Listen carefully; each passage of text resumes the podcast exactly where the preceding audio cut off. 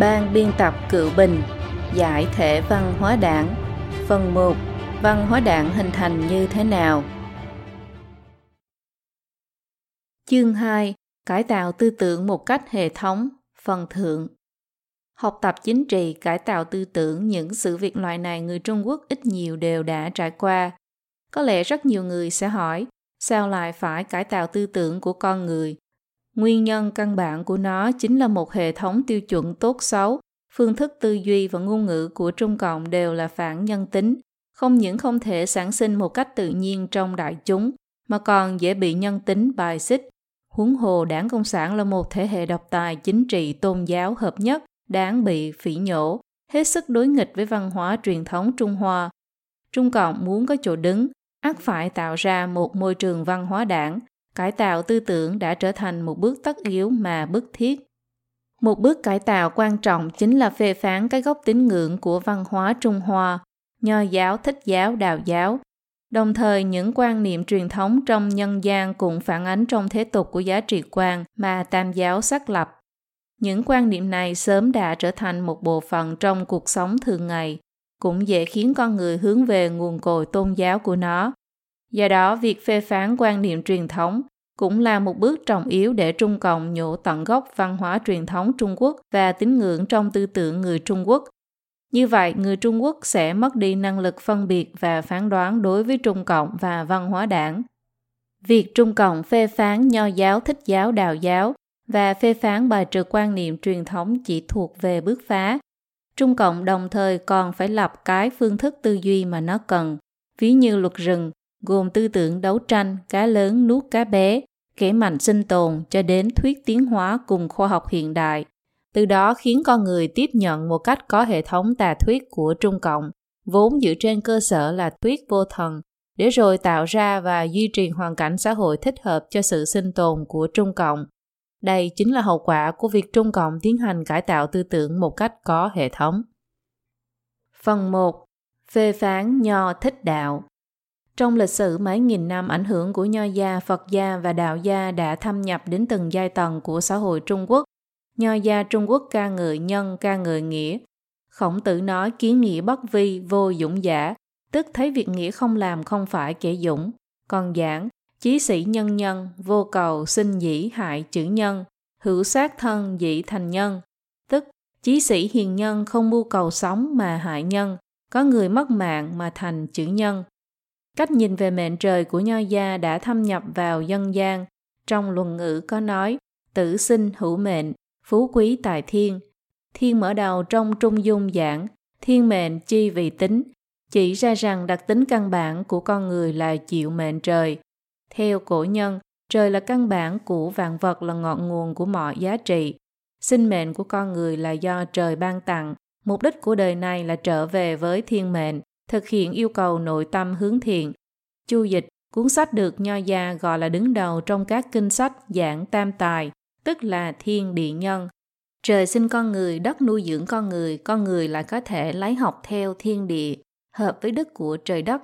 Trời đất lại vận hành theo thiên lý bất biến. Người dân tin tưởng vào ông trời trên cao ước chế tất cả mọi thứ tại thế gian, dùng thiên lý bất biến để đo lường mọi thứ tại nhân gian, tư tưởng của Nho gia đã duy trì đạo đức và trật tự xã hội. Phật gia giảng thiện, giảng từ bi, giảng nhẫn nhục, coi trọng sinh mệnh, tin tưởng rằng chúng sinh bình đẳng. Trước khi Trung Cộng nắm quyền, những tư tưởng như lục đạo luân hồi, tích đức hành thiện, nhân quả báo ứng của Phật gia đã trở thành nhận thức phổ biến của người dân trăm họ. Chính là dục tri tiền thế nhân, kim sinh thụ giả thị, dục tri lai thế quả, kim sinh tác giả thị tức muốn biết nhân đời trước, hãy xem những thứ đắc được đời này. Muốn biết quả đời sau, hãy xem những việc làm đời này. Khách quan mà nói, quan niệm thiện ác hữu báo của phật gia có tác dụng rất lớn trong việc ổn định xã hội, duy trì đạo đức con người. Đạo gia nhấn mạnh chân, nhấn mạnh thanh tịnh vô vi, nhấn mạnh sự thống nhất hài hòa giữa con người và tự nhiên, đạt được mục đích phản bổn quy chân tức là điều gọi là nhân pháp địa, địa pháp thiên, thiên pháp đạo, đạo pháp tự nhiên. Người thuận theo đất, đất thuận theo trời, trời thuận theo đạo, đạo thuận theo tự nhiên.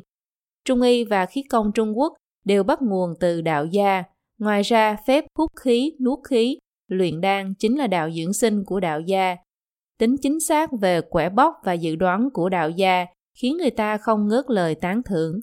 Những người tu luyện đạo gia lại có thần tích, nhục thân thành đạo, một cánh thành tiên. Trên bề mặt thế gian, khi quan hệ giữa con người ngày nay và tự nhiên ngày càng trở nên đối lập, vấn đề môi trường đã trở thành một trong những chủ đề quan trọng nhất trên toàn cầu thì tư tưởng của đạo gia đã được học giả các nước coi trọng, càng thể hiện được giá trị đặc thù của nó. Đối với Trung Cộng mà nói, thiên mệnh của nho gia, nhân quả báo ứng của Phật gia, vô dục vô cầu, không tranh với đời của đạo gia là chứng ngại ngăn cản Trung Cộng phát động cuộc đấu tranh giai cấp. Quan niệm đạo đức mà kinh điển nho giáo, thích giáo, đạo giáo xác lập là chứng ngại cho việc gây dựng quyền uy đạo đức của nó cũng là trở ngại cho những vận động chính trị của Trung Cộng như tạo phản, làm cách mạng, chuyên chính. Tu luyện Phật gia, đạo gia đều khiến con người siêu việt khỏi sinh tử. Nho gia khiến con người xả thân vì nghĩa. Đây chính là chướng ngại cho việc Trung Cộng dùng thủ đoạn vật chất nhằm khống chế toàn xã hội. Những di tích như bờ bên kia Niết Bàn của Phật gia, một cánh biến thành tiên của đạo gia, và thiên mệnh quan của Nho gia đều bị Trung Cộng coi là chướng ngại để tuyên truyền vô thần luận. Mục 1. Phê phán Nho giáo 1. Phê phán khổng tử trong tam giáo, nho giáo, Phật giáo, đạo giáo thì tư tưởng nho gia là thâm nhập vào cuộc sống sâu rộng nhất. Cũng vì người Trung Quốc vẫn luôn lấy gia tộc làm trung tâm trong cuộc sống, mà điều văn hóa nho gia quy phạm chính là luân lý gia đình, lại mở rộng luân lý gia đình ra ngoài cuộc sống xã hội và chính trị. Gần 2.500 năm qua, phần nhập thế trong văn hóa Trung Hoa về cơ bản lấy văn hóa nho gia làm chủ đạo. Bắt đầu từ khi Lỗ Ai Công lập miếu tế khổng tử, Hán Cao Tổ dùng lễ tiết nho gia để chế định lễ nghi triều đình. Hán Vũ Đế phế trước Bách Gia, chỉ giữ lại nho thuật. Đường Thái Tông truy phong cho khổng tử là Văn Tuyên Vương. Đến Đại Đế Khang Hy, Thanh Thánh Tổ tự tay viết bốn chữ Vạn Thế Sư Biểu trong miếu khổng tử tại Khúc Phụ. Qua các triều đại khổng tử đều được truy phong và tế tự. Dù là trường nguyên với mức độ ít bị người Hán đồng hóa nhất, Nguyên Thành Tông cũng phong thêm cho khổng tử là Đại Thành Chí Thánh Văn Tuyên Vương. Ảnh hưởng của khổng tử tới nhân loại sớm đã vượt khỏi biên giới quốc gia, không chỉ những quốc gia châu Á như Nhật Bản, Hàn Quốc, Việt Nam đã kế thừa tư tưởng của Nho gia, ngay cả Voltaire, đại triết học gia thời kỳ khai sáng tại phương Tây cũng tự xưng là học trò của khổng tử. Kể từ thời Hán, hương hỏa tế tự khổng tử không hề tắt. Vừa cướp đoạt chính quyền quốc gia lại lăng mạ khổng tử, đập miếu khổng tử, thì chỉ duy có đảng Cộng sản mà thôi. Trung Cộng bắt đầu từ Mao Trạch Đông đã hết sức thống hận văn hóa nho gia. Nguyên nhân này đã được phân tích trong chương 9 cuốn Cựu Bình. Tại đây chúng ta không nhắc lại lần nữa. Một nguyên nhân quan trọng mà Mao thích Tần Thủy Hoàng cũng là vì y và Tần Thủy Hoàng cùng dùng quyền mưu gian xảo của Pháp gia để hòa loạn quốc gia. Y đặc biệt tán thưởng mô phỏng và vượt qua cả việc đốt sách và chung sống nho sĩ của Tần Thủy Hoàng. Khổng tử đề xướng văn hành trung tín, bị Trung Cộng phó mạ thành thầy của mọi lý luận cũ, linh hồn của thế lực ác. Còn nói từ khi có dân sinh đến nay, thực chưa từng có ai tội ác cực đại như khổng tử, là kẻ thù chung của đại đa số con người, và những người lương thiện. Từ nay về sau nhân loại hãy cùng công kích nó, đúng thay. Từ cổ chiếc kim từ trong ra ngoài, trong ngôn ngữ hành vi của mọi nhà tư tưởng, khổng khâu có thể được coi là hoang đường nhất. Những ngôn luận khóa mà kiểu đầu đường xói chờ đó đã chiếm vị trí chủ lưu trong những bài viết mà Trung Cộng phê phán khổng phu tử. Bởi vì ngoài việc dùng ngôn luận của khổng tử cắt riêng ra một số đoạn tách khỏi toàn văn và văn bảy logic ra thì xưa nay Trung Cộng chưa hề lấy ra và cũng không thể lấy ra được chứng cứ khiến con người tin phục. Sự phê phán của Trung Cộng đối với Nho Gia là lấy đấu tranh giai cấp làm xuất phát điểm và cơ sở, nói khổng tử đại biểu cho lợi ích của giai cấp chủ nô. Ngày nay khi những nhà tư bản đã gia nhập Trung Cộng hoặc quan chức Trung Cộng đã trở thành nhà tư bản quyền quý hoặc địa chủ quyền quý tiền bạc đầy kho thì lý luận đấu tranh giai cấp đã phá sản tới mức độ Trung Cộng không muốn nhắc tới nữa. Đương nhiên, điều đó hoàn toàn không gây trở ngại cho việc Trung Cộng dùng thủ đoạn đấu tranh giai cấp để tiếp tục bức hại những người bất đồng với mình. Khi đó ngoảnh đầu lại chỉ thấy việc phê phán nho gia đã trở thành trò hề, do đó Trung Cộng vì bảo hộ cho sự thống trị của mình cũng không thể không giả vờ ca ngợi khổng tử. Vài năm gần đây, nhằm tiến hành mặt trận thống nhất mà Trung Cộng lại chuẩn bị thành lập cái gọi là Học viện Khổng tử tại hải ngoại. Âm mưu lợi dụng khổng tử vốn từng bị chính nó phê phán nhằm lừa gạt những người hướng về văn hóa Trung Quốc. Mặt khác, trường học dân gian ở Đại Lục dạy học sinh đọc thuộc thập tam kinh của Nho Gia lại bị Trung Cộng thủ tiêu. Ngay khi Trung Cộng mới cướp đoạt được chính quyền, nó đã cho xuất bản cuốn sách của Thái Thượng Tư, tên là Tổng phê phán về tư tưởng truyền thống của Trung Quốc, dưới đây gọi tắt là phê phán, của Thái Thượng Tư vu khống, làm dụng nhằm bôi nhọ, lăng mạ và phê phán khổng tử. Trong đó cái bẫy logic mà Trung Cộng quen dùng cũng đáng để phân tích sơ bộ, bởi vì những vấn đề logic này vẫn là thủ đoạn trọng yếu mà Trung Cộng dùng để phê phán gây gắt trong văn hóa đảng. Thủ đoạn thứ nhất là đoạn chương thủ nghĩa. Từ việc khổng tử phải thu học phí lễ thầy học thời xưa, liền đoán định khổng tử chỉ phục vụ giới quý tộc, hoàn toàn không quan tâm tới chủ trương học trò đều như nhau của khổng tử. Trong số học trò của khổng tử thì có tử lộ xuất thân bằng hàng. Thủ đoạn thứ hai là râu ông nọ cấm cầm bà kia, dùng lời của người khác gán cho khổng tử, ví như Xuân Thu Cốc Lương Truyện là đệ tử của Tử Hạ làm ra, phê phán lại lợi dụng phần luận thuật có liên quan đến bá cơ trong đó để công kích khổng tử. Thủ đoạn thứ ba là suy diễn không hợp lý. Từ câu nói của khổng tử, bất tại kỳ vị, bất mưu kỳ chính, tức không ở vị trí đó, không mưu đoạt triều chính đó, là kết luận vô lý thành, điều này không khác gì, quốc gia hưng vong, thất phu vô trách, tức quốc gia hưng vong thất phu không có trách nhiệm. Như vậy đã suy diễn từ thái độ của cá nhân đối với quyền chức thành nghĩa vụ công dân. Thủ đoạn thứ tư là so sánh không hợp lý, coi vị thế độc tôn của nho thuật từ thời nhà Hán cũng giống như việc Tần Thủy Hoàng độc tôn Pháp gia, hoàn toàn không quan tâm đến sự khác nhau giữa việc nho gia dùng đức cảm hóa con người, còn Pháp gia dùng thưởng phạt để dẫn dụ và uy hiếp con người. Thủ đoạn thứ năm là gây nhầm lẫn mối quan hệ không tương đương giữa mệnh đề thuận và mệnh đề nghịch. Ví dụ trong phê phán nói, nếu nữ giới đều là tiểu nhân thì có thể ngẫm mà thấy được nam giới toàn là quân tử. Thủ đoạn thứ sáu là chụp mũ phản khoa học, gọi khổng tử là phản lại khoa học tự nhiên. Trên thực tế, những điều mà khổng tử đàm luận đa phần đều là những chuyện ở tầng diện lý luận và chính trị, những điều này đều không can hệ tới khoa học tự nhiên, cũng giống như không thể dùng thước mà đo trọng lượng. Nguyên lý của khoa học tự nhiên cũng không thể đo lường được thiện ác trong hành vi con người. Huống hồ trong lục nghệ mà khổng tử quy định đã bao gồm toán học, đây chính là cơ sở cho khoa học tự nhiên sau này. Thủ đoạn thứ bảy là ném đá giấu tay.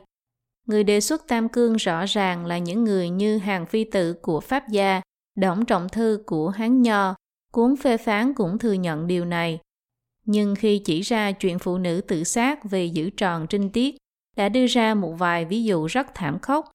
Những ví dụ này không hề liên can gì tới khổng tử, mà là điều ngược lại. Trong lễ ký có ghi con dâu và cháu dâu của khổng tử đều là tái giá. Hơn nữa xuyên suốt bối cảnh chung phê phán khổng tử khó tránh khỏi việc người đọc không tính những thảm kịch trong cuốn phê phán lên đầu khổng tử. Thủ đoạn thứ 8 là kích động lòng đố kỵ của con người. Cuốn phê phán tìm cách tô vẽ cuộc sống quý tộc của khổng tử để kích động lòng đố kỵ của con người. Kỳ thực cho dù khổng tử làm theo, ngư nổi nhi nhục bài bất thực, tức cá ương thịt rửa không ăn, thì đây chính là đạo dưỡng sinh cơ bản, hoàn toàn không phải cuộc sống quý tộc. 2. Phê phán phần tử trí thức Tả truyện viết Thái thường hữu lập đức, kỳ thứ hữu lập công, kỳ thứ hữu lập ngôn, tuy cựu bất phế, thử chi vì bất hữu. Tức Thái thượng lập đức, tiếp nữa lập công, tiếp nữa lập ngôn, dù lâu mà không bị phế bỏ nên gọi nó là bất hữu. Văn hóa truyền thống Trung Quốc đã cung cấp cho phần tử trí thức vũ đà lịch sử vinh quang quần tinh chói sáng địa linh nhân kiệt. Việc cải tạo phần tử trí thức cũng được Trung Cộng coi là một bước vô cùng quan trọng. Xã hội truyền thống Trung Quốc nói về bốn giai tầng là sĩ nông công thương. trong đó sĩ là gọi tắt của phần tử trí thức. Giai tầng sĩ đại phu là người gánh vác truyền thống đạo đức. Do đó, từ góc độ đạo đức mà xét, họ thậm chí còn có lời nói có trọng lượng hơn cả người thống trị. Trung Cộng không tán đồng với quan niệm đạo đức truyền thống mà phần tử trí thức đại biểu, nhưng phải dùng phần tử trí thức làm trung gian cải tạo tư tưởng của những người bình thường. Do vậy, ngay khi vừa mới nắm quyền, việc đầu tiên Trung Cộng phải làm chính là cải tạo tư tưởng của phần tử trí thức. Tháng 6 năm 1950 khi Mao Trạch Đông phát biểu tại phiên họp toàn thể thứ ba của Đại hội đảng toàn quốc khóa 7 của Trung Cộng đã nhấn mạnh, đối với phần tử trí thức, phải dùng họ đồng thời phải giáo dục và cải tạo họ, phải để họ học một số chương trình học như lịch sử phát triển của xã hội, lịch sử thuyết di vật. Cái mà Mao gọi là giáo dục và cải tạo không gì khác ngoài việc lệnh cho thầy cô giáo các trường trung học đại học phải đọc ba văn kiện lớn về chính trị hiệp thương, lịch sử phát triển xã hội và bài luận Tân chủ nghĩa dân chủ. Bắt đầu từ mùa thu năm 1951, Trung Cộng đã tổ chức cho hàng loạt phần tử trí thức tham gia hoặc tham quan các cuộc vận động như kháng Mỹ viện triều, cải cách ruộng đất và trấn áp cuộc vận động phản cách mạng. Chuỗi các cuộc vận động đẫm máu khiến rất nhiều phần tử trí thức nhìn thấy sự tàn nhẫn và độc ác của đảng Cộng sản, khiến rất nhiều người sợ đến mềm cả cột sống. Tháng 1 năm 1952, Ban Thường vụ Chính trị Hiệp thương Nhân dân Toàn quốc đưa ra quyết định về việc triển khai vận động học tập cải tạo tư tưởng nhân sĩ các giới, tức là đưa những phần tử trí thức sau khi được cải tạo, mở rộng những tư tưởng mà Trung Cộng nhồi nhét cho họ ra toàn quốc cải tạo tư tưởng của tất cả người khác. Từ sớm sau khi cuối thời nhà Thanh phế bỏ khoa cử, trong phần tử trí thức có rất nhiều người quay sang lệ thuộc vào đảng cầm quyền. Quá trình này là một quá trình thống khổ, cũng là quá trình phần tử trí thức chủ động tiến hành chuyển biến tư tưởng. Sự chuyển biến này đương nhiên sẽ không được Trung Cộng cho là đủ, bởi vì cho dù phần tử trí thức cho rằng họ cần dương cao lá cờ dân chủ và khoa học, nhưng tuyệt đại đa số học vấn tu thân lập mệnh của nho gia vẫn được cho là chuẩn tắc để xét đoán thị phi. Đây chính là điều mà Trung Cộng không thể chịu đựng được. Tháng 12 năm 1939, trong bài phát biểu cách mạng Trung Quốc và Đảng Cộng sản Trung Quốc, chỉ bằng một nét bút Mao Trạch Đông đã khoanh phần tử trí thức vào phạm trù giai cấp tiểu tư sản. Trong những năm tháng coi đấu tranh giai cấp là nòng cốt cái mũ giai cấp tiểu tư sản này đã khiến phần tử trí thức không thể ngóc đầu lên được. Trung Cộng thông qua bộ máy tuyên truyền của mình ca ngợi công nhân và nông dân, biến kiến thức nông cạn của họ thành động lực cách mạng, tuyên truyền sự thù hận của giai cấp chất phát dưới sự lãnh đạo của đảng Cộng sản sẽ có thể khiến cách mạng đi tới thắng lợi. Mặt khác, phần tử trí thức được điện ảnh gán cho bộ mặt với dấu hiệu đặc thù, đeo một cặp mắt kính, co ro cúm rúm, cố chấp vào sách vở, xem thường quần chúng, làm việc chủ quan. Năm 1958, bộ phim Cô gái Thượng Hải trình chiếu không lâu liền bị phê bình gây gắt. Nguyên nhân rốt cuộc lại là Thứ nhất, phần tử trí thức không có một bí thư đảng ủy hay bí thư chi bộ nào phê bình, giáo dục mà lại có thể kiên định nguyên tắc, phát huy tài cán của mình trong xây dựng thì đây chính là thủ tiêu sự lãnh đạo của đảng, phản đối sự lãnh đạo của đảng. Thứ hai, không viết về những khuyết điểm của phần tử trí thức như tính mềm yếu hay dao động, thoát ly hiện thực, thoát ly quần chúng. Đó là tô vẽ cho giai cấp tư sản, phần tử trí thức.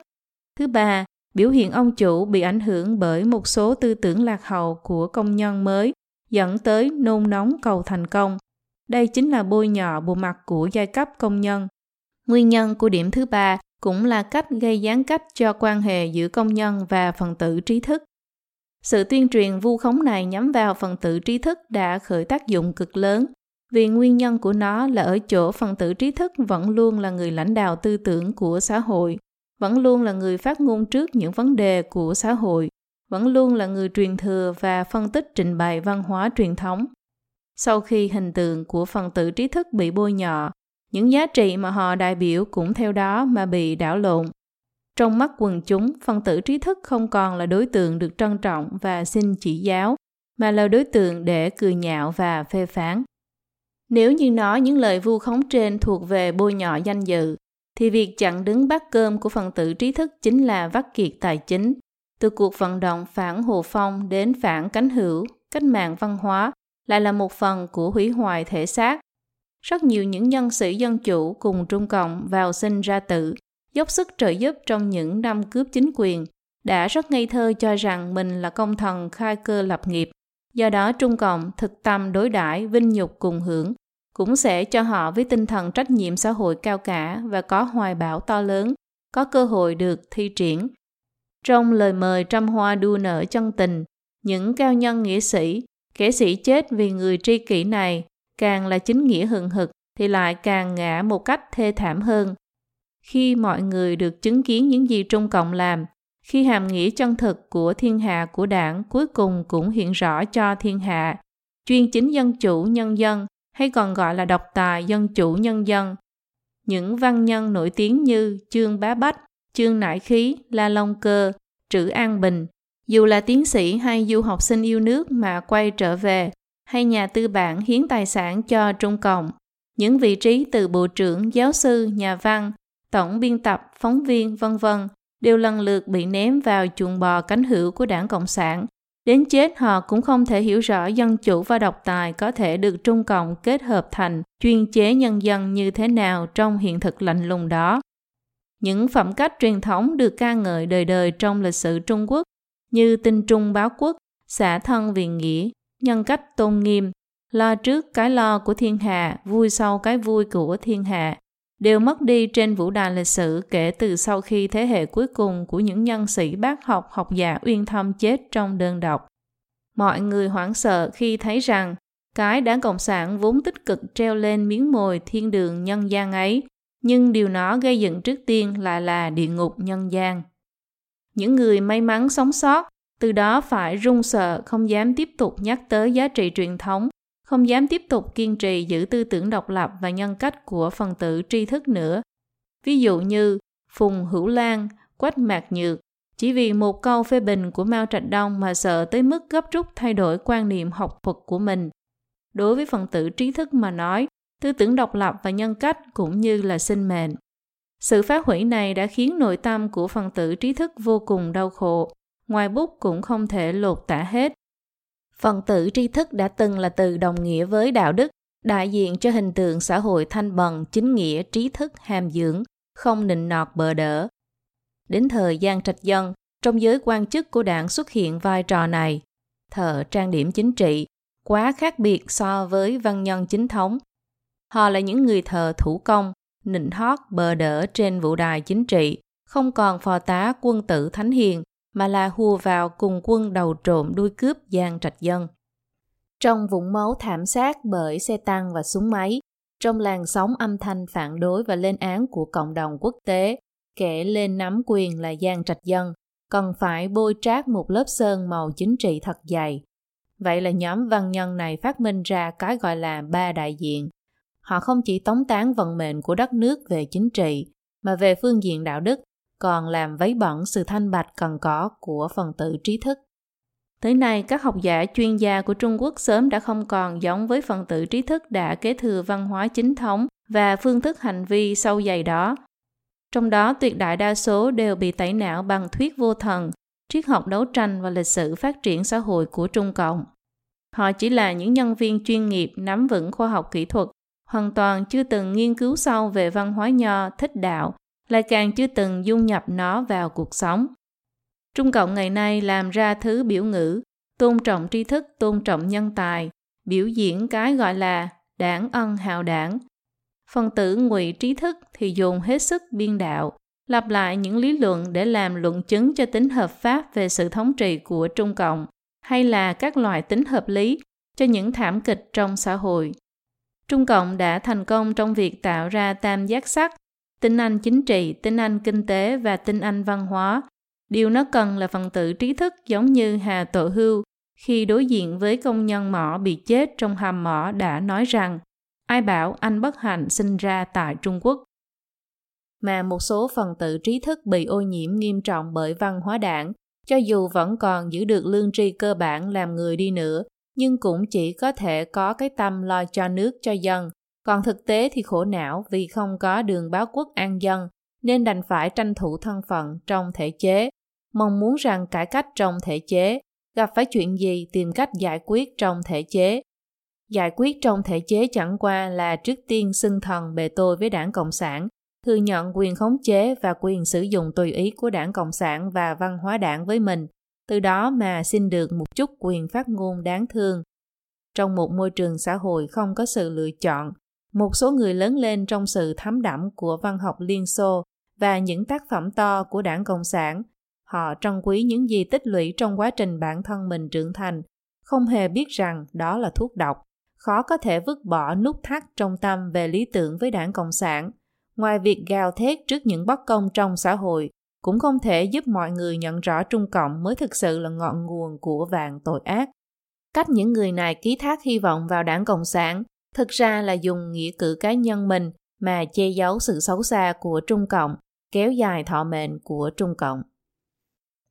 Mục 2. Phê phán thích gia và đạo gia 1.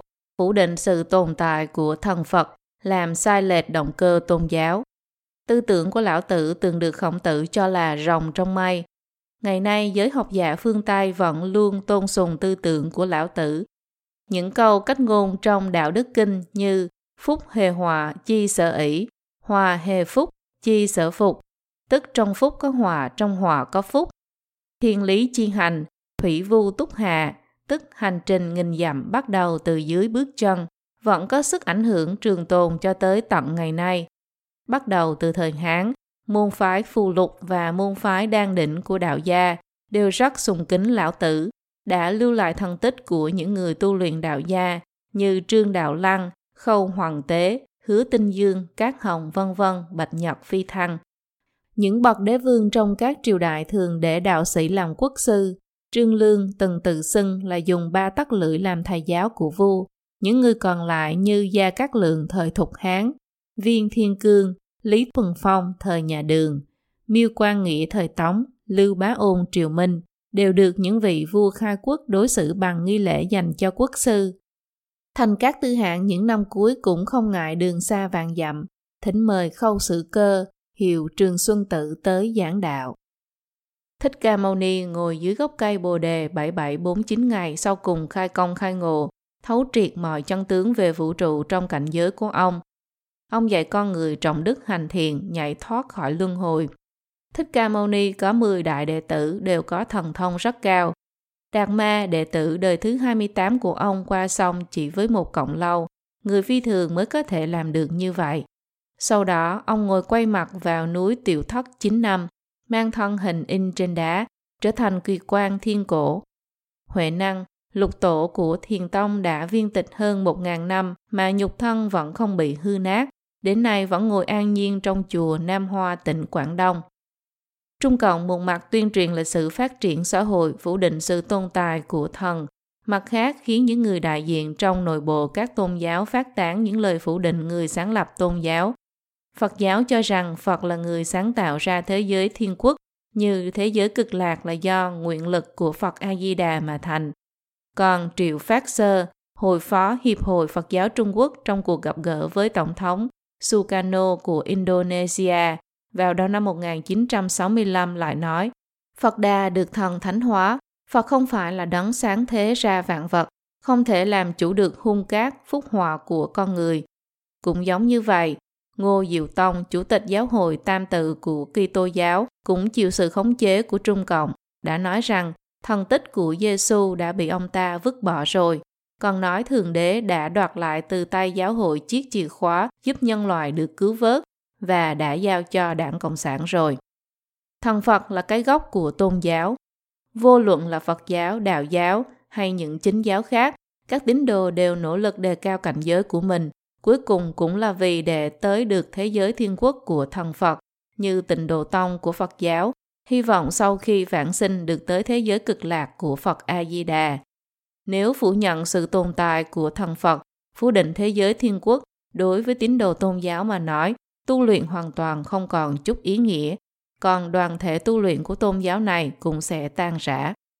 Trung Cộng là kẻ tuyên truyền vô thần luận, mô tả tôn giáo là sự phản ánh hư cấu của lực lượng tự nhiên và lực lượng xã hội trong ý thức của con người, là sự sợ hãi và tuyệt vọng của người lao động trước những khổ nạn to lớn do chế độ bóc lột gây ra. Xét về tuyên truyền này, mọi giáo nghĩa liên quan tới thiên quốc, địa ngục, thiện ác, báo ứng đều là đối tượng bị Trung Cộng phủ định trực tiếp. Trung Cộng tuyên truyền rằng khổ nạn của xã hội là mảnh đất phì nhiêu cho tôn giáo tồn tại và phát triển và cố tình coi chuyện một số người thường gặp khổ nạn, đau khổ tuyệt vọng mà gia nhập vào tôn giáo là chuyện thường tình của các tín đồ tôn giáo. Kỳ thực Trương Đạo Lăng tức Trương Thiên Sư của đạo gia từng ba lần được Hán Hòa Đế thỉnh mời làm thái phó. Trong chế độ quan cửu phẩm là quan đứng đầu nhất phẩm. Trương Đạo Lăng đều không nhận lời mà ẩn cư tu luyện trong núi Hạt Minh. Trước khi Phật Thích Ca Mâu Ni xuất gia, ông là thái tử của nước Ca Tỳ La Vệ. Cha ông vì muốn ngăn trở ý niệm xuất gia của ông nên đã xây một đại hoa viên, tu sửa cung điện nguy nga tráng lệ, lệnh cho mấy trăm cung nữ ngày đêm ca múa đàn hát bầu bạn cùng ông và lấy cho ông đệ nhất mỹ nữ Ấn Độ, Yasohara làm vợ. Vậy mà thái tử vẫn nửa đêm cưỡi ngựa vượt tường thành, tới khổ tu trong rừng núi. Sau khi thái tử thành Phật, 51 người trong 56 người đầu tiên được cứu độ đều là công tử gia tộc giàu có của nước Ba La Nại. Thế Tôn về nước thuyết giảng Phật Pháp có 500 con em phẩm mạo đoan chính của các vương tộc quyền quý, đều theo Phật xuất gia. Do đó xuất gia tuyệt đối không phải là chạy trốn trước khổ nạn hiện thực do thất tình hay kinh tế khó khăn, mà là phát tâm Bồ Đề, là đại nguyện dùng huệ kiếm cắt đứt duyên trần. Trước khi Trung Cộng đoạt được chính quyền, dân gian có môi trường tính thần. Những người tu hành trong thích giáo và đạo giáo được gọi là Pháp Sư, Đạo trưởng, Cao Tăng Đại Đức, là biểu tượng đức cao vọng trọng, cũng là đối tượng được mọi người tôn kính. Dù là hoàng đế trong những hoàng triều truyền thống gặp Cao Tăng cũng đều lễ độ và tôn trọng.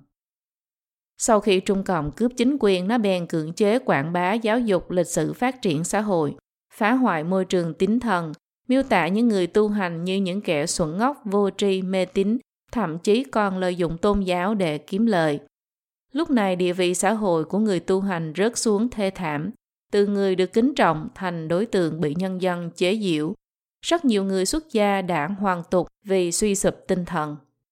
Làm người tất hướng chỗ cao mà đi, trong tâm mỗi người đều đang âm thầm trân quý danh vọng bản thân mình, hy vọng gia nhập đội ngũ những người thành công, Trung Cộng miêu tả những giáo đồ của Phật đạo như kẻ thất bại, thậm chí là giai cấp bóc lột, miêu tả những người tín phụng thần Phật thành những kẻ mê tín và tư tưởng lạc hậu.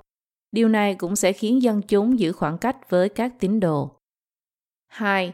Hủy hoại hoàn cảnh vật chất của tu hành nếu người xuất gia không để ý tới cách nhìn của thế tục mà tiếp tục tinh tấn tu hành, vậy thì tiếp theo Trung Cộng sẽ phải cắt đứt nguồn lương thực của người tu hành.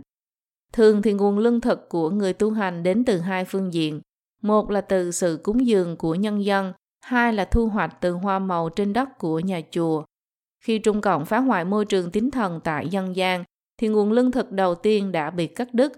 Còn đối sách của Trung Cộng với nguồn cung cấp thứ hai là cải cách ruộng đất. Theo chỉ thị về vấn đề giải phóng nông nghiệp, ruộng đất tại khu vực ngoại ô do Trung Cộng ban hành tháng 1 năm 1950 quy định ruộng đất của đình chùa miếu mạo, nhà thờ đều thuộc về tài sản quốc gia. Tại đền chùa các nơi tất cả những tăng ni còn sức lao động bị chuyển tới làm việc tại ngành nông nghiệp, lâm nghiệp, thủ công nghiệp, ngành dịch vụ hay những nơi như xưởng dệt, xưởng in, tổ may Nico. Theo truyền thống Phật giáo, những giáo đồ của Phật giáo tiểu thừa đều sống nhờ vào khất thực, hoàn toàn không sản xuất. Sau khi truyền giáo vào Trung Quốc, tứ tổ thiền tông là đạo tính định cư tại núi Song Phong tụ tập 500 người. Vì nơi ở cách xa thành quách, khất thực khó khăn nên phải tự cày ruộng, tự cấp dưỡng, dùng nông nghiệp để tu tập. Đạo tín răng dạy những người trong môn đạo rằng chăm chỉ chịu khó là căn bản, có thể làm 3 đến 5 năm, chỉ cần ăn một miếng lót già liền đóng cửa ngồi thiền. Từ đó có thể thấy sản xuất nông nghiệp hoàn toàn không hề có mục đích, chỉ là vì có thể đã tọa ngồi thiền từ đó mà lao động nuôi thân. Hơn nữa chỉ cần có miếng cơm ăn, liền muốn ngồi không đã tọa. Vì sự lũng đoạn toàn diện của Trung Cộng về tư liệu sản xuất và hoạt động thương mại, tính chất sản xuất trong đền chùa đạo quán đã không còn giống chủ trương lấy nông dưỡng thiền như đạo gia đề xướng, mà hoàn toàn trở thành đơn vị công tác bị thế tục hóa và chịu sự kiểm soát của đảng Cộng sản về kinh tế, sinh tồn nhờ vào hơi thở của đảng Cộng sản. Sự lệ thuộc vào chính quyền về kinh tế đã kết thúc tính độc lập của tôn giáo, đồng thời trở thành chư hầu cho đảng Cộng sản. Đây là phá hoại lớn nhất đối với tôn giáo truyền thống. 3. Hủy diệt thân thể Ngày 1 tháng 7 năm 1955, Trung Cộng ban hành chỉ thị về việc triển khai đấu tranh loại bỏ những phần tử phản cách mạng từ trứng nước, mà lịch sử gọi là cuộc vận động túc phản, đã dương cao cờ hiệu làm trong sạch đội ngũ Phật giáo đạo giáo, giết một người đê trăm người, coi những tăng ni đạo sĩ không hợp tác với Trung Cộng là phần tử phản cách mạng mà bắt giữ bắn chết. Sự cướp đoạt về kinh tế, sự áp bức về chính trị và sự đe dọa theo dệt tội danh vạn người công thẩm tuyên án bắn chết đã khiến rất nhiều tăng ni đứng về phía đảng Cộng sản. 4. Làm lệch lạc kinh điển tôn giáo, dung tục hóa tôn giáo. Phật giáo coi Phật Pháp Tăng là tam bảo, trong đó Pháp chính là kinh Phật. Trung Cộng ngoài việc phủ định sự tồn tại của Phật, trấn áp bức hại cao tăng đại đức ra, thì việc phá hoại kinh điển Phật giáo còn kín kẽ và âm hiểm hơn nhiều. Trong Đại bang Niết Bàn Kinh Thích Ca Mâu Ni đã dự đoán được tình huống trong tương lai tức là có ma vương chuyển sinh thành tăng ni và nam nữ cư sĩ nhằm phá hoại Phật Pháp từ trong nội bộ. Những năm 20-30 của thế kỷ trước, Hòa Thượng Thái Hư đưa ra cách nói Phật giáo nhân gian, cho rằng tam thừa cộng Pháp, thiên thừa thanh vấn viên giác, nếu không thuộc về thần quyền mê tín thì cũng thuộc về tiêu cực lánh đời. Phật giáo nhân gian lại tiến thêm một bước nữa khi chủ trương cuộc sống hóa tu hành hiện đại và trường học hóa tu hành hiện đại. Sự nghiệp Phật giáo hiện đại hóa nên bao gồm nhà xưởng, nông trường, bảo hiểm, ngân hàng, công ty, cái gọi là nông công thương, vân vân. Cách làm thế tục hóa, dung tục hóa Phật giáo bằng mượn cái mũ Phật giáo nhân gian, trực tiếp đi ngược lại nguyên nghĩa của Phật Đà, hoàn toàn không phù hợp với cách tu hành của Phật giáo mấy nghìn năm nay, luôn phát nguyện xa rời thế tục, theo đuổi sự thăng hoa về tâm hồn và siêu thoát, Tổ tiên của Bạch giáo Phật Milarepa của Phật giáo truyền từ Tây Tạng cũng nói với đệ tử của mình rằng trước khi ông tu thành chính quả thì không nói tới sự nghiệp độ chúng sinh. Như loại hình thứ ba trong văn hóa đảng mà phần giới thiệu đã chỉ ra, Trung Cộng phát triển và quảng bá cho trào lưu tư tưởng đã tồn tại, lại vận dụng nguồn tư nguyên quốc gia mà nó nắm được để tiến hành mở rộng trên cả bề rộng lẫn chiều sâu. Trung Cộng cho rằng rất nhiều cách nói hư hư thực thực, Phật giáo nhân gian chính là thứ có thể tăng cường lợi dụng. Chỉ cần tín đồ chuyển ánh mắt chăm chú vào thiên quốc sang quan tâm tới nhân gian, thì Trung Cộng có thể dễ dàng theo dệt rất nhiều lời hoang đường, thao túng tư tưởng của giáo đồ. Cho nên truyền nhân của Phật giáo nhân gian, Triệu Phát Sơ, Hội trưởng Hội Phật giáo Trung Quốc, đệ tử của Thái Hư, trụ trì chùa Nam Phổ Đà, kiêm viện trưởng Phật học viện Mân Nam, đã trở thành người đại diện lý tưởng nhất của Trung Cộng. Dưới sự dẫn dắt của Triệu Phát Sơ, Hội Phật giáo Trung Quốc luôn miệng nhắc tới trang nghiêm quốc thổ, lời lạc hữu tình.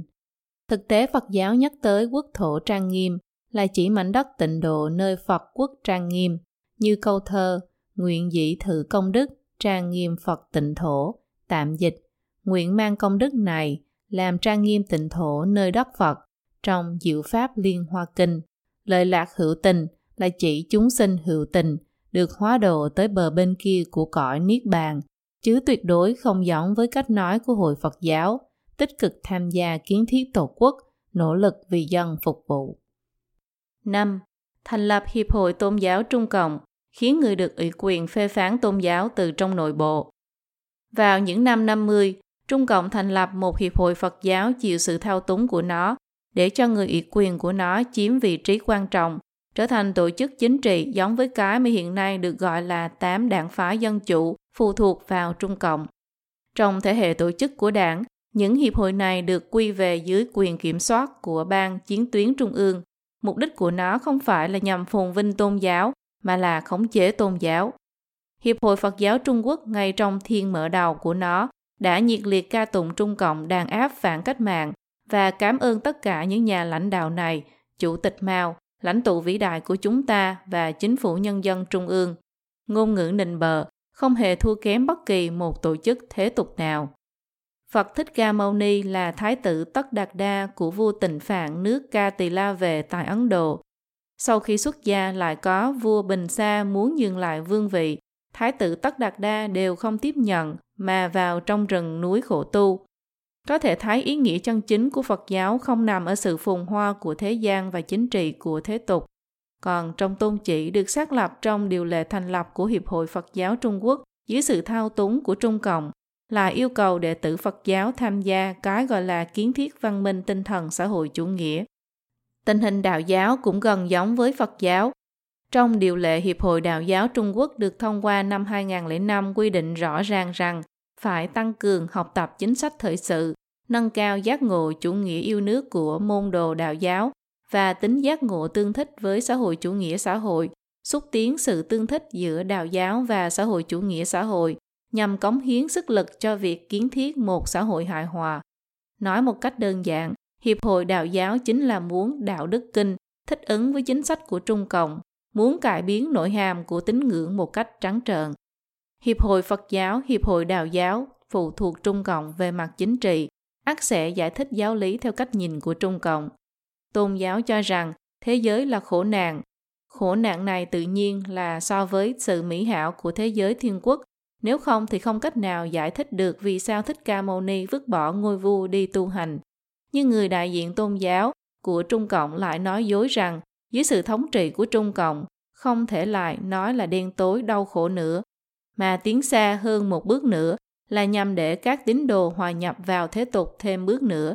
Các hiệp hội đều phê phán cái gọi là quan niệm tôn giáo tiêu cực chán ghét cuộc đời, chạy trốn hiện thực, khiến giáo đồ tin vào việc xây dựng thiên đường giữa nhân gian.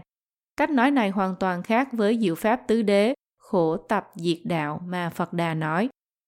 Những người đại diện trong các hiệp hội tôn giáo này dùng những tài nguyên được tích cóp trong tôn giáo của mình để tiến hành phê phán từ trong nội bộ, ví dụ như chủ trương phá bỏ giới luật trong Phật giáo và nói rằng những điều lệ kinh điển này đã hại chết rất nhiều nam thanh nữ tú. Cách phê phán từ trong nội bộ này còn có sức phá hoại hơn nhiều so với sự phá hoại của Trung Cộng từ bên ngoài. 6.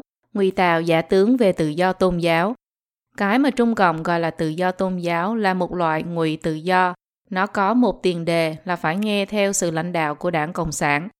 Nói một cách đơn giản, một người thắp hương dập đầu, sám hối, cầu nguyện, làm gì cũng được, nhưng khi tín ngưỡng của họ xung đột với đảng Cộng sản thì nó phải phục tùng đảng Cộng sản. Biểu hiện của ngụy tự do tôn giáo là thế tục hóa tôn giáo, cơ quan hóa đoàn thể tôn giáo, thương nghiệp hóa các trường sở tôn giáo, chính trị hóa hoặc cán bộ hóa những người đứng đầu trong các tôn giáo. Tại Trung Quốc, Cục Tôn giáo là một ban ngành mà chính phủ dùng để khống chế tôn giáo. Rất nhiều phương trượng trong đền chùa, những trụ trì trong đạo quán đồng thời cũng là cán bộ của Trung Cộng.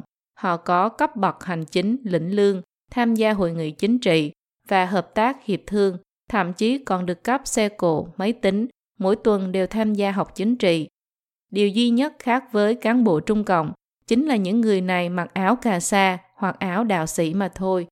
Tâm của họ không đặt vào cõi bồng lai, tứ đài cũng chẳng dai không nữa. Đền chùa cũng chỉ là đơn vị công tác của họ mà thôi. Một biểu tượng khác của ngụy tự do tôn giáo chính là xây dựng một lượng lớn chùa chiền tổ chức những cuộc đại hội tôn giáo, sửa tượng Phật giáo, in kinh sách, gây cho con người giả tượng về việc Trung Cộng tích cực hỗ trợ tôn giáo. Trong bài bình luận số 6 của Cụ Bình viết, một lần nữa hãy lấy các ngôi chùa làm ví dụ. Các ngôi chùa là nơi để con người tu luyện, để nghe tiếng chuông vào buổi sáng và tiếng gõ mõ lúc hoàng hôn, thờ Phật dưới ánh đèn dầu. Mọi người trong xã hội người thường cũng có thể xưng tội và thờ cúng ở đó. Tu luyện đòi hỏi một trái tim trong sạch không truy cầu bất cứ điều gì. Xưng tội và thờ cúng cũng còn có một môi trường nghiêm túc và trang trọng. Tuy nhiên, các ngôi chùa đã bị biến thành các địa điểm du lịch vì lợi ích kinh tế. Trong số những người thực sự thăm viếng các ngôi chùa ở Trung Quốc ngày nay, liệu có bao nhiêu người đến để suy nghĩ về những lỗi lầm của mình với một trái tim thành kính trước Phật ngay sau khi tắm gội sạch bụi trần và mặc lên mình bộ quần áo mới? như Thiếu Lâm Tự, gốc gác của thiền tông Trung Quốc, ngày nay đã trở thành điểm đến du lịch và nơi quay phim chụp ảnh. Phương trượng của Thiếu Lâm Tự bán đứng văn hóa Thiếu Lâm, gần đây y đã quyết định chi 350 triệu nhân dân tệ nhằm biến nơi đất Phật thanh tịnh thành nơi nghỉ dưỡng nên bị gọi một cách chế giễu là CEO, tức Giám đốc điều hành Thiếu Lâm Tự. Y tôn sùng quan niệm Thiếu Lâm Tự cũng nên có xí nghiệp, thế là lái xe Việt giảng hào nhoáng, đi máy bay chu du thế giới, lên kế hoạch cho những buổi biểu diễn lớn, hàng ngày đều giao thiệp với đủ loại nhân sĩ trong xã hội như những ông chủ lớn của các doanh nghiệp, quan chức chính phủ, bạn bè quốc tế. Đa phần thời gian trong cuộc sống của ông này là dùng để tiếp đãi khách khứa và xử lý công việc. Phương pháp tu luyện mặt nhìn vào vách núi do lão tổ Đạt Ma truyền lại còn có một hoàn cảnh thanh tịnh, đến nay đã không còn lại chút gì. Tháng 8 năm 2006, giám từ của chùa Hóa Thành, tỉnh Giang Tây, cử hành lễ siêu độ Phật giáo cho những nạn nhân bị chết trong vụ thảm sát Thiên An Môn ngày 4 tháng 6. Vậy mà bị chính quyền địa phương uy hiếp, bức bách ông phải rời khỏi chùa.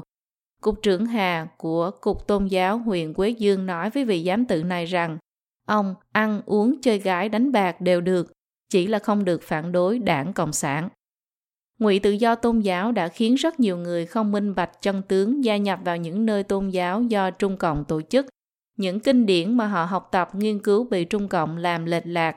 Chính tính của họ bị Trung Cộng dùng lợi ích thế tục để ăn mòn. Đây đều là cái thòng lòng mà Trung Cộng dùng để phá hoại Phật giáo, đạo giáo một cách có hệ thống. Đồng thời, ngụy tự do tôn giáo cũng khiến hàng loạt những người có nhân phẩm hành vi độc ác xấu xa, vốn nghe theo mệnh lệnh của Trung Cộng, trở thành người trụ trì tại những ngôi chùa và đạo quán và những người phụ trách hiệp hội tôn giáo các cấp. Một mặt họ tích cực hợp tác với yêu cầu của Trung Cộng, tô son trác phấn cho ngụy tự do của Trung Cộng ngoài quốc tế, mặt khác liều mình vơ vét của cải, thậm chí là ăn chơi gái gú cờ bạc. Như hòa thượng trong hai ngôi chùa tại Quảng Đông tới Tam Nguyên chơi gái tập thể, hòa thượng trong ba ngôi chùa cổ tại chùa Quang Hiếu, chùa Pháp Tràng, chùa Nam Sơn chơi gái tập thể. Hội trưởng Hiệp hội Phật giáo Quảng Đông, Hòa thượng Minh Sinh là phương trưởng của chùa Quang Hiếu, mở một quán ăn chay tên là Phường Cam Lộ trong chùa. Y dẫn mấy người trông như kỹ nữ đứng trước cửa chùa tiếp đãi thực khách. Từ cổ chí kim Trung Quốc đã có truyền thống thờ thần bái Phật, nhưng điều quan trọng phải chỉ ra là những người tới thắp hương cầu nguyện đều tin là những điều không như ý hiện giờ gặp phải chính là do nhân quả báo ứng gây nên với sự cung kính sám hối cầu nguyện tương lai sẽ phải làm bao nhiêu việc tốt để bù đắp lại. Hy vọng thần Phật thương tình ban cho chút thuận lợi nhất thời, giải thoát khỏi hoàn cảnh khó khăn trước mắt. Nhưng những kẻ ngụy nhân sĩ tôn giáo lại làm sai lệch ý nghĩa của việc khấn thần bái Phật thành việc bố thí tiền tài có thể được bảo hộ, mà hoàn toàn không quan tâm xem những đồng tiền đó có phải là trộm cướp hay tham ô mà có được hay không. Lúc này, cầu thần bái Phật từ sám hối trở thành dùng tiền mua chuộc Phật, làm giao dịch với Phật. Kiểu ngụy tự do tôn giáo tham quan bái Phật hòa thượng gái gú này có sức phá hoại lớn nhất với chính giáo. Rất nhiều người vì vậy mà phê phán tôn giáo là nơi giả tạo, kiếm chác và dâm loạn. Kiểu phê phán tự phát này có ảnh hưởng sâu rộng hơn cả việc Trung Cộng trực tiếp bôi nhọ Phật giáo. Điều cần phải nhấn mạnh là sự phê phán của Trung Cộng nhằm vào nho giáo, đạo giáo, thích giáo là trên nhiều tầng diện, bao gồm cả phê phán từ tầng diện lý luận, tôn giáo hóa khoa học, dùng cái gậy lớn gọi là khoa học để tiến hành phê phán nho giáo, Phật giáo, đạo giáo, dưới đây gọi tắt là nho thích đạo. Tổ chức biên chế giới tôn giáo, tiến hành phê phán nho thích đạo từ trong nội bộ tôn giáo, tiến hành thanh lý tư tưởng từ trong đảng, tiến hành yêu ma hóa nho thích đạo. Kiểu phê phán này là phê phán kéo dài liên tục trong một thời gian dài, xuyên suốt trong giáo dục, trong cuộc sống, giúp cho việc cường điệu những cuộc vận động chính trị theo định kỳ, người người viết văn hoặc sao chép văn, cưỡng chế tẩy não vân vân. Đồng thời kiểu phê phán này tiến hành theo kiểu phủ định toàn diện, không còn mảnh đất trống nào để con người có thể lưu giữ tư tưởng truyền thống trong sự tuyên truyền hình thái ý thức vô thần luận, thuyết di vật một cách cuồng nhiệt, trong sự yêu quái hóa ác độc đối với nho thích đạo, trong sự uy hiếp bạo lực chính trị, trong sự điên đảo do Trung Cộng sắp xếp cài người vào làm loạn từ trong nội bộ một cách hiểm ác. Trung Cộng đã hoàn thành việc phê phán và thay thế một cách có hệ thống đối với nho thích đạo giáo. Ngày nay đa phần người Trung Quốc đã không biết nho giáo thích giáo đạo giáo là gì. Chỉ cần một câu phong kiến mê tín là đủ để tránh thật xa theo phản xạ có điều kiện. Chỉ cần phê phán bằng khẩu hiệu, không cần chứng minh. Mục 2. Phê phán quan niệm truyền thống. Thiên hành kiện quân tử dĩ tự cường bất tức. Địa thế khôn quân tử hậu đức, tải vật. Tức trời hành kiện quân tử không ngừng cố gắng vươn lên. Địa thế khôn, quân tử đức dày trở vật. Hai quẻ đầu trong kinh dịch đã chỉ ra được thái độ của người trung quốc với trời đất. Quân tử thuận thiên đạo mà hành mới có thể không ngừng vươn lên, dùng đạo đức nhu thuận mà sâu sắc có bề dày để chứa đựng vạn vật. Đối với người thì thành tính hòa thuận, từ mình mà hiểu lòng người, từ sự tôn kính với người già và sự yêu thương bảo vệ với trẻ nhỏ trong nhà mà mở rộng ra tới tất cả người già và trẻ nhỏ, chính là điều gọi là giảng tính tu mục, dạy điều tính ăn ở hòa thuận. Lão ngô lão dị cập nhân chi lão, ấu ngô ấu dị cập nhân chi ấu, tức tôn kính người già nhà ta cho đến người già trong nhà người yêu mến trẻ nhà ta cho đến yêu mến trẻ nhà người khi tam tài, thiên địa nhân được định ra thì căn bản của quan niệm truyền thống được định ra như vậy. Người Trung Quốc kính thiên, kính địa, kính thần, kính tổ tiên, do đó đã hình thành một đạo sự thế trong cuộc sống đời thường, truyền lại cho muôn đời sau. Còn đảng Cộng sản lại phải thực hiện việc cắt đứt đối với quan niệm truyền thống một cách triệt để dứt khoát nhất trong tuyên ngôn đảng Cộng sản. Việc nó phê phán quan niệm truyền thống là một bước tất yếu nhằm triệt để thanh trừ văn hóa truyền thống cho đến tín ngưỡng trong cuộc sống của người dân Trung Quốc. Từ khi Trung Cộng bắt đầu xây dựng chính quyền, nó đã thông qua giáo dục lịch sử phát triển xã hội để tẩy não toàn dân một cách có hệ thống.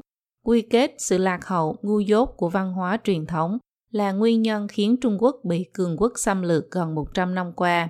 Miêu tả xã hội truyền thống thành xã hội cũ thối nát lạc hậu, dán nhãn ngu dốt và mê tín cho tín ngưỡng trong quan niệm truyền thống, dán nhãn cho đạo đức truyền thống trong đó là lễ giáo ăn thịt người.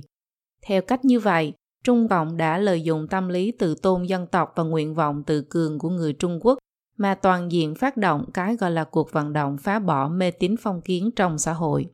Lấy khẩu hiệu di phong dịch tục, thay đổi phong tục, tiêu diệt tất cả những hoạt động dân gian liên quan tới tín ngưỡng truyền thống. Đồng thời Trung Cộng còn gán cho quan niệm truyền thống là công cụ chính trị, giúp kẻ thống trị phong kiến mê hoặc nhân dân, khiến họ bằng lòng với cuộc sống bị bóc lột, phê phán trật tự xã hội truyền thống thành chế độ dòng tộc phong kiến áp bức bách tính, là cộng hưởng với chế độ phong kiến chuyên chế, khiến những cuộc vận động nhổ tận gốc văn hóa truyền thống dâng lên thành cao trào chính trị. Như vậy có thể thông qua các cuộc vận động quần chúng quy mô lớn mà giám sát, tiết lộ, tố giác những ngôn từ và hành vi theo quan niệm truyền thống vẫn lưu giữ trong dân gian, đạt được mục đích triệt để diệt tận gốc. Dưới đây là một vài ví dụ về việc những quan niệm truyền thống bị Trung Cộng phê phán. 1. Phê phán việc kính sợ trời. Người dân Trung Quốc vẫn luôn bảo trì tâm kính sợ đối với trời, dù những người không có tín ngưỡng rõ ràng cũng tin vào ông trời. Trong quan niệm truyền thống của người Trung Quốc, Trời dù vô hình vô tướng nhưng không chuyện gì không biết, không nơi nào không tồn tại. Khi vương triều mạt thế hoặc đạo đức trì lạc phổ biến trong xã hội, trời liền giáng xuống tai họa, trước đó cũng sẽ có sự cảnh cáo hay điều gọi là thiên thùy tượng, kiến các hung, thánh nhân tắc chi, tức nhìn thiên tượng biết điềm hung cát, thánh nhân thuận theo điều đó. Sau khi hoàng đế đăng cơ phải làm lễ tạ ơn trời, ngày rằm tháng giêng hàng năm và ngày đông chí, vua phải đăng đàn bái trời, điều này đều thể hiện sự tôn sùng với trời. Trong sinh hoạt chính trị, trời biểu thị cho phép tắc trị quốc. Khổng tử nói, vì chính dĩ đức, thí như bắc thần, cư kỳ sở nhi, chúng tinh cũng chi, tức dựa vào đức mà cai trị quốc gia giống như sao bắc cực vậy, ở một chỗ mà các ngôi sao khác phải xoay quanh. Trong sinh hoạt thường nhật, Mật thất tư ngữ thiên văn như lôi, tức nói thầm trong mật thất, trời nghe như sấm dậy. Binh pháp, kiến trúc, nhạc khí cũng đều thể hiện quy tắc của trời, ngay cả tàu phản cũng phải làm ra lá cờ lớn thay trời hành đạo. Đối với trời trong quan niệm truyền thống từ trước đến giờ chỉ có sự kính sợ, còn chỉ có đảng Cộng sản mới tranh đấu với trời.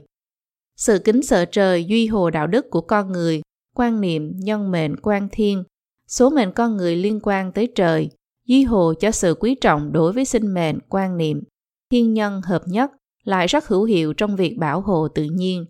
Đây đều là những chướng ngại ngăn đảng Cộng sản giết người và hủy hoại môi trường, còn Trung Cộng lại cần dựa vào thủ đoạn giết người, khiến con người khiếp sợ mà quy phục nó, phải dùng những lời đao to búa lớn, chiến thiên đấu địa để kích động con người sùng bái nó và quyết tâm phá hoại tự nhiên.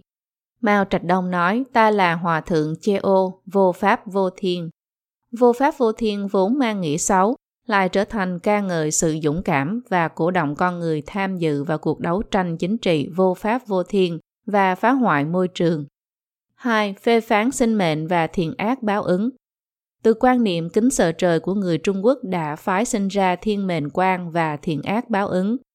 Nhận mệnh là câu mà người Trung Quốc thường nói, lại bị Trung Cộng giải thích là sự tiêu cực và không biết nên làm thế nào khi gặp phải khó khăn.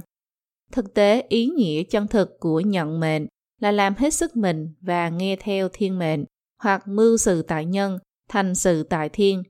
Khổng tử đề xuất sinh tử hữu mệnh, phú quý tại thiên. Nhưng khi 54 tuổi, ông lại từ chức đại tư khấu của nước lỗ. 14 năm chu du liệt quốc, ông thúc đẩy vương đạo. Biết rõ rằng điều đó không thể làm, nhưng vẫn cứ làm. Ở đây không hề mang hàm nghĩa tiêu cực lánh đời. Trong cuộc sống cá nhân tư tưởng nhận mệnh, tức thừa nhận vận mệnh, hoàn toàn không phủ định sự phấn đấu của cá nhân, chỉ là giải thích cho sự bất khả kháng trong kiếp nhân sinh Nói sâu thêm một bước nữa, quan niệm truyền thống cho rằng vận mệnh của con người được quyết định bởi đời trước, thậm chí là thiện báo hay ác báo nhận được do vài đời trước đã hành thiện hay hành ác. Do đó vận mệnh cũng thường có quan hệ với thiện ác hữu báo, phúc báo, quả báo. Trong kinh dịch có nói tích thiện chi gia tất hữu dư khánh, tích bất thiện chi gia tất hữu dư ương, tức nhà mà tích thiện phú quý ắt có thừa, nhà mà tích điều không thiện tai ương ắt có thừa. Quan niệm này khiến con người nỗ lực hành thiện, tích góp công đức cho cuộc sống sau này của mình, thậm chí là con cháu đời sau. Thiện ác hữu báo cũng dựa trên cơ sở những quan niệm như trên đầu ba thước có thần linh, nhân gian thì thầm, trời nghe như sấm, phòng tối tâm đen, thần nhãn như điện, vân vân. Tin vào vận mệnh và báo ứng khiến con người nỗ lực hành thiện, xem nhẹ dục vọng, thuận thiên mà hành, không vì cái khoái lạc trước mắt mà không lường tới hậu quả. Tư tưởng này càng khiến con người tin rằng trong cõi u mê có thiên ý, nhân tâm sinh nhất niệm, thiên địa tất tương tri, thiện ác nhược vô báo, càng khôn tất hữu tư, tức nhân tâm sinh nhất niệm, thiên địa đều biết rõ, thiện ác nếu không báo, càng khôn ác hữu tư. Với sự thay triều đổi đại kể từ khi Trung Quốc có chữ viết tới nay, đã không ngừng lưu lại dự ngôn về những sự kiện lịch sử lớn của đời sau.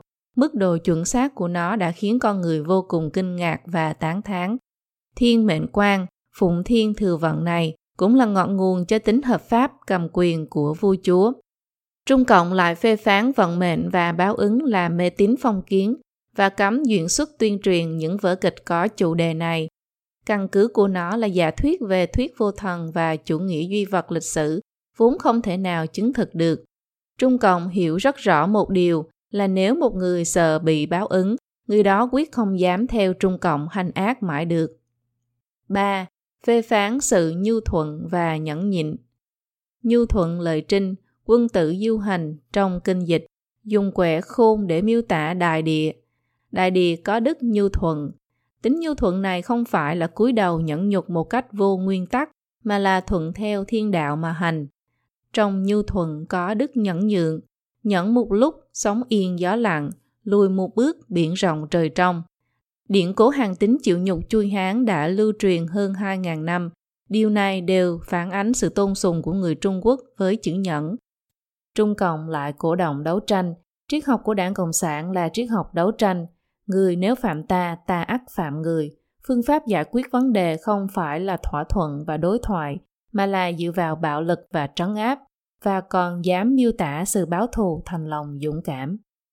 Tô Đông Pha từng nói, hệ chịu nhục lập tức rút gươm mà đấu với người khác, đây là kẻ thóc phu, về cơ bản không xứng được gọi là người dũng cảm hay dũng cảm chân chính, vốn phải luôn giữ được bình tĩnh không kinh động, cho dù đột nhiên đối mặt với sự xâm phạm.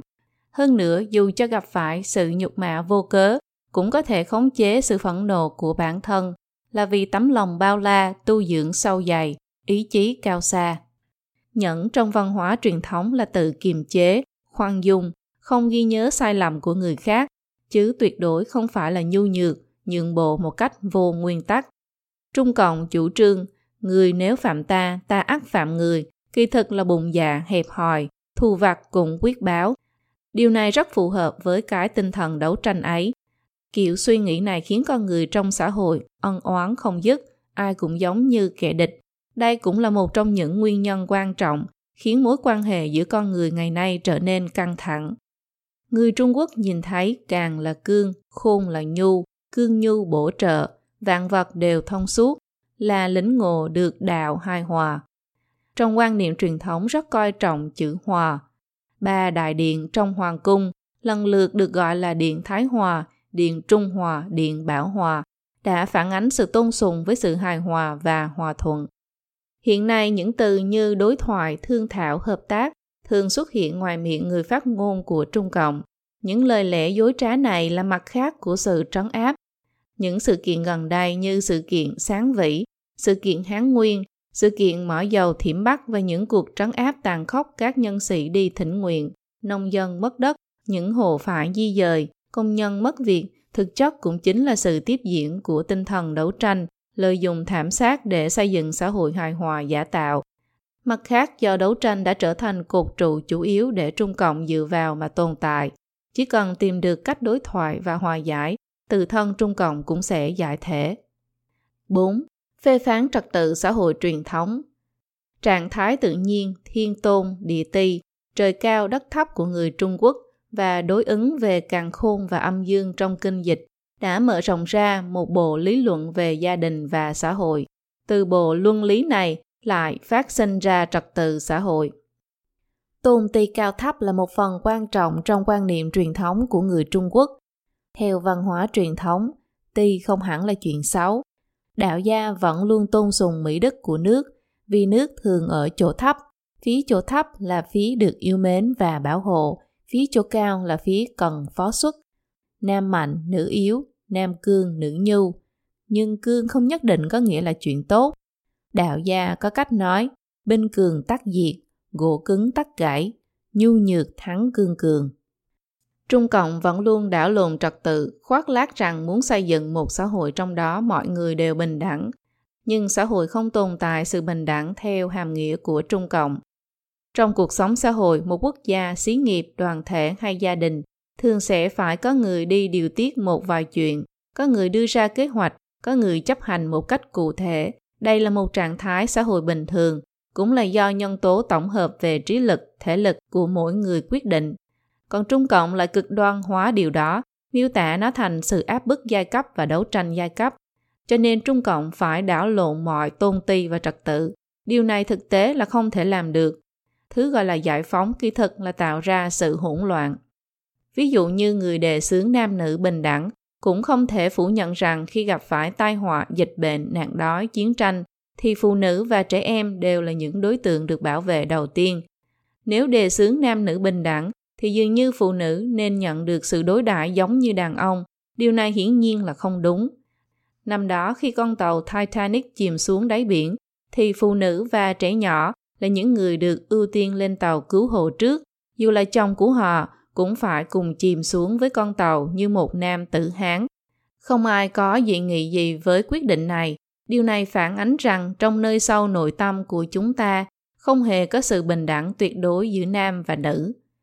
Mở rộng ra trong cuộc sống xã hội, một xí nghiệp hay một quốc gia phải có người ra sách lược, quyết định của người ra sách lược phải được người thực thi chấp hành. Quân đội phải có tư lệnh, quan quân các cấp và binh sĩ bên dưới chịu trách nhiệm chấp hành mệnh lệnh. Nếu xét từ góc độ công tác xã hội, kỳ thực cũng tồn tại vấn đề tôn ti, nhưng tôn ti hoàn toàn không phải có nghĩa hiển nhiên là bóc lột và đàn áp, nó cũng cần có mối quan hệ đạo đức tốt đẹp là nhân đạo và trung thành ở giữa. Mở rộng tới phạm vi gia đình, phụ từ, tử hiếu, huynh hữu, hữu hảo, đề cung, cung kính, những luân lý truyền thống truyền tải sự hài hòa có trật tự của gia đình và xã hội một cách tự nhiên. Còn nói về công bằng một cách căn bản chính là chúng sinh bình đẳng trong Phật Pháp, là thiên đạo vô thân, tức đạo trời không kể người thân của đạo gia, là hữu giáo vô loại, tức dạy dỗ không phân biệt loại người, là trước mặt Thượng Đế mọi người đều bình đẳng của phương Tây, là bình đẳng về cơ hội, chứ tuyệt đối không phải sự bình đẳng về kết quả. Những tuyên truyền lệch lạc của Trung Cộng về bình đẳng đã khiến xã hội vô cùng hỗn loạn, không còn tôn ti trật tự. Sự giải thích lệch lạc về bình đẳng nam nữ kỳ thực chính là sự bức hại đối với phụ nữ, ép buộc họ lao lực đảm đương những công việc không phù hợp với sức mình hoặc không phù hợp với phụ nữ. Ví dụ như trong cuốn sách quyết liệt triệt để với quan niệm truyền thống cũ được Trung Cộng xuất bản vào tháng 4 năm 1976, đã liệt kê ra bài viết của 15 nữ thanh niên, trong đó nghề nghiệp mà các cô theo đuổi vốn dĩ nên do đàn ông gánh vác như công nhân đưa thang, giết mổ, công nhân bốc xếp vân vân, nắm chặt con dao mổ có thể chịu đựng được cả nửa ngày, đã trở thành đối tượng được ca tụng. Xã hội dưới sự thống trị của Trung Cộng đồng thời cũng là xã hội rất bất công. Do Trung Cộng lũng đoạn mọi tài nguyên, nó tự xưng là công bọc của nhân dân, nhưng thực tế nhân dân đều bị coi như nô lệ. Dù là quyền lợi chính trị hay quyền lợi kinh tế, giữa quan và dân hoàn toàn không hề có một chút bình đẳng nào để nói. 5. Lấy tài sản làm căn cứ quan trọng để đo lường đạo đức. Chương mở đầu trong lịch sử Trung Quốc, ngũ đế bản kỷ đã ghi lại đức hạnh của ngũ đế, sự thừa nhận và tôn kính của người dân trăm họ với những đức hạnh này. Những đức hạnh này đã đi sâu vào lòng người, lưu truyền mấy nghìn năm, đồng thời từ vùng đất người Hán đã lan rộng khắp cả khu vực dân tộc thiểu số và những nước khác. Trong quan niệm của người Trung Quốc, đạo đức và học thức là nguồn gốc của việc có được danh vọng và địa vị. Khổng tử nói đại đạo chi hành giả, thiên hạ vi công, tuyển hiền giữ năng, giảng tính tu mục, tức hành đại đạo, thiên hạ là của chung, tuyển người hiền tài, dạy điều tín, ăn ở hòa thuận. Nhân phẩm của một con người trở thành tiêu chí quan trọng để tuyển chọn quan lại. Thời Hán thịnh hành chế độ sát cử, quan sát khoa cử, tiêu chuẩn để được tiến cử là phải có những phẩm chất như đức hạnh cao, chí tiết thanh bạch, học thông và biết làm theo, am hiểu các kinh sách, hiểu rõ pháp lệnh, giải được nguy nan. Ngoài ra còn phải có những mỹ đức như chất phát, đôn hậu, khiêm nhường, tiết kiệm. Đến thời Ngụy Tấn, quan phủ thực thi chế độ cửu phẩm trung chính, đạo đức cũng trở thành một nhân tố quan trọng để tuyển chọn quan lại. Đến thời Tùy Đường, mở khoa thi tìm sĩ tử thì cũng giống như vậy. Trình độ lý giải đối với đạo đức của nho gia là điều kiện tiên quyết để những người ứng thí có thể viết ra những bài văn hay, từ đó mà bước lên con đường của kẻ sĩ. Đến khi Trung Cộng xây dựng chính quyền những vị thân sĩ nông thôn, trưởng các phường hội và phần tử tri thức đức cao trọng vọng, ngược lại lại trở thành đối tượng bị đàn áp và đả kích. Còn một người xuất thân có phải là bằng hàng khốn khó, thành phần trong sạch hay không, mới là nhân tố quan trọng nhất xét xem liệu người đó có được nắm giữ nguồn tài nguyên của xã hội hay không. Đạo đức của mỗi người vốn quyết định bởi tư tưởng và hành vi của người đó. Còn tới lượt Trung Cộng, đạo đức trở thành một tiêu chí mang tính quần thể của giai cấp. Ai nghèo, người đó vinh quang, ai giàu, người đó chỉ bằng loài vật. Nghèo khó đã trở thành đại diện cho tính chính xác và chính nghĩa của tạo hóa, đại diện cho những người bị bức hại, đại diện cho việc làm phản có lý, đại diện cho cách mạng kiên quyết nhất, triệt để nhất.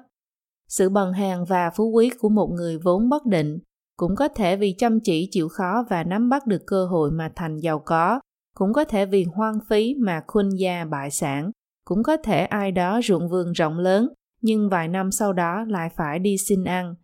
Nhưng Trung Cộng thực thi một nhát dao mà phân chia giai cấp ngay từ thời khắc nó cướp đoạt chính quyền đó. Thù hận sự giàu có đã khiến người Trung Quốc mấy chục năm nay đều lấy nghèo khó làm vốn mà coi thường người khác. Mặt khác khi Trung Quốc đánh đổ một người nào đó, chỉ cần gọi người này là địa chủ hay nhà tư bản, còn lại không cần phải tốn lời, giàu có đại diện cho bóc lột, đại diện cho trấn áp, đại diện cho tội ác. Mấy chục năm sau, đảng Cộng sản bản thân nó lại điên đảo càng khôn mà hiệu triệu mọi người thi nhau làm giàu. Con người ngày nay không còn coi giàu có là tội ác, ngược lại cho rằng nghèo khó mới đáng xấu hổ. Lúc này nhận định một người tốt hay xấu, thành công hay không cũng không liên quan gì tới đạo đức, mà là đo lường bằng mức độ giàu có của con người. Ai có tiền, người đó có bản lĩnh. Dù cho đồng tiền này là ăn trộm, ăn cướp, lừa lọc, tham ô nhận hối lộ mà có, hay bán thân xác hoặc bán đứng linh hồn mà có được. Kết quả của việc cười người nghèo không cười kỹ nữ đã khiến mọi người càng không từ thủ đoạn tìm kiếm tiền tài, sau đó là càng chìm đắm trong sắc và thanh, tiếng nói và ngoại hình của con người, lấy thân phận là người được hưởng những đặc quyền đặc lợi mà thừa nhận sự thống trị của Trung Cộng. 6. Những quan niệm bị phê phán khác những phê phán của Trung Cộng thường là những phê phán không có lý trí, mà biến việc phê phán tư tưởng thành công kích người khác. Sau đó dùng những tà thuyết lệch lạc như những điều kẻ địch phản đối thì chúng ta ủng hộ, những điều mà kẻ địch ủng hộ thì chúng ta phản đối, nhằm nhất loạt mắng chửi tư tưởng của người bị phê bình. Còn kiểu công kích người có tư tưởng kia lại chỉ là chụp lên những cái mũ như giai cấp chủ nô, giai cấp địa chủ, giai cấp tư sản, tu chỉnh chủ nghĩa, một cách vô cùng đơn giản mà thôi. Thông qua việc vu khống khổng tử Trung Cộng còn theo đó mà phủ định luôn tư tưởng trung dung, nhân, nghĩa, lễ, trí, tín, khắc kỷ phục lễ, ôn lương, cung, kiệm, nhường, ôn hòa, lương thiện, cung kính, tiết kiệm, khiêm nhường của nho gia. Rất nhiều người khi nhìn thấy những chữ này, họ không nghĩ tới nội hàm của bản thân nó, mà là nghĩ tới tuyên truyền ầm ĩ, chụp mũ rợp trời rợp đất, báo chữ to, cho đến kết cục bi thảm của người bị phê phán. Từ đó vì sợ hãi mà phải tự giác vạch rõ đường ngăn với những tư tưởng này. Nho gia dạng nhân chính là quan tâm tới người khác, kỹ sở bất dục, vật thi vu nhân, tức những điều mình không thích để đừng nên làm cho người khác. Việc phê phán chữ nhân dẫn đến kỹ sở bất dục, yếu thi vu nhân, tức những điều mình không thích thì phải làm cho người khác. Người Trung Quốc tôn sùng trung dung. Trung dung tuyệt đối không phải là ba phải dối trá, được lợi từ cả hai bên hai mặt, mà nghĩa gốc của nó là thường thủ trung đạo, tức thường giữ mình ở trong đạo, tức là thuận theo thiên mệnh không được xa rời dù chỉ một lát. Trong đó còn bao hàm cả phương thức học tập, bác học chi, thẩm vấn chi, thận tư chi, minh biện chi, đốc hành chi, tức học cho nhiều, hỏi cho sâu, suy nghĩ cẩn trọng, phân biệt cho rõ và dốc lòng thực hiện. Xử lý tốt mối quan hệ quân thần, phụ tử, vợ chồng, côn đệ, anh em, bằng hữu, đạt đến chí đức, hoàn toàn là đạo tu thân trị quốc. Còn Trung Cộng lại hoàn toàn bẻ cong nghĩa vốn có của Trung Dung, thành những kẻ khuyển nho vì bảo hộ bản thân mình mà vứt bỏ nguyên tắc.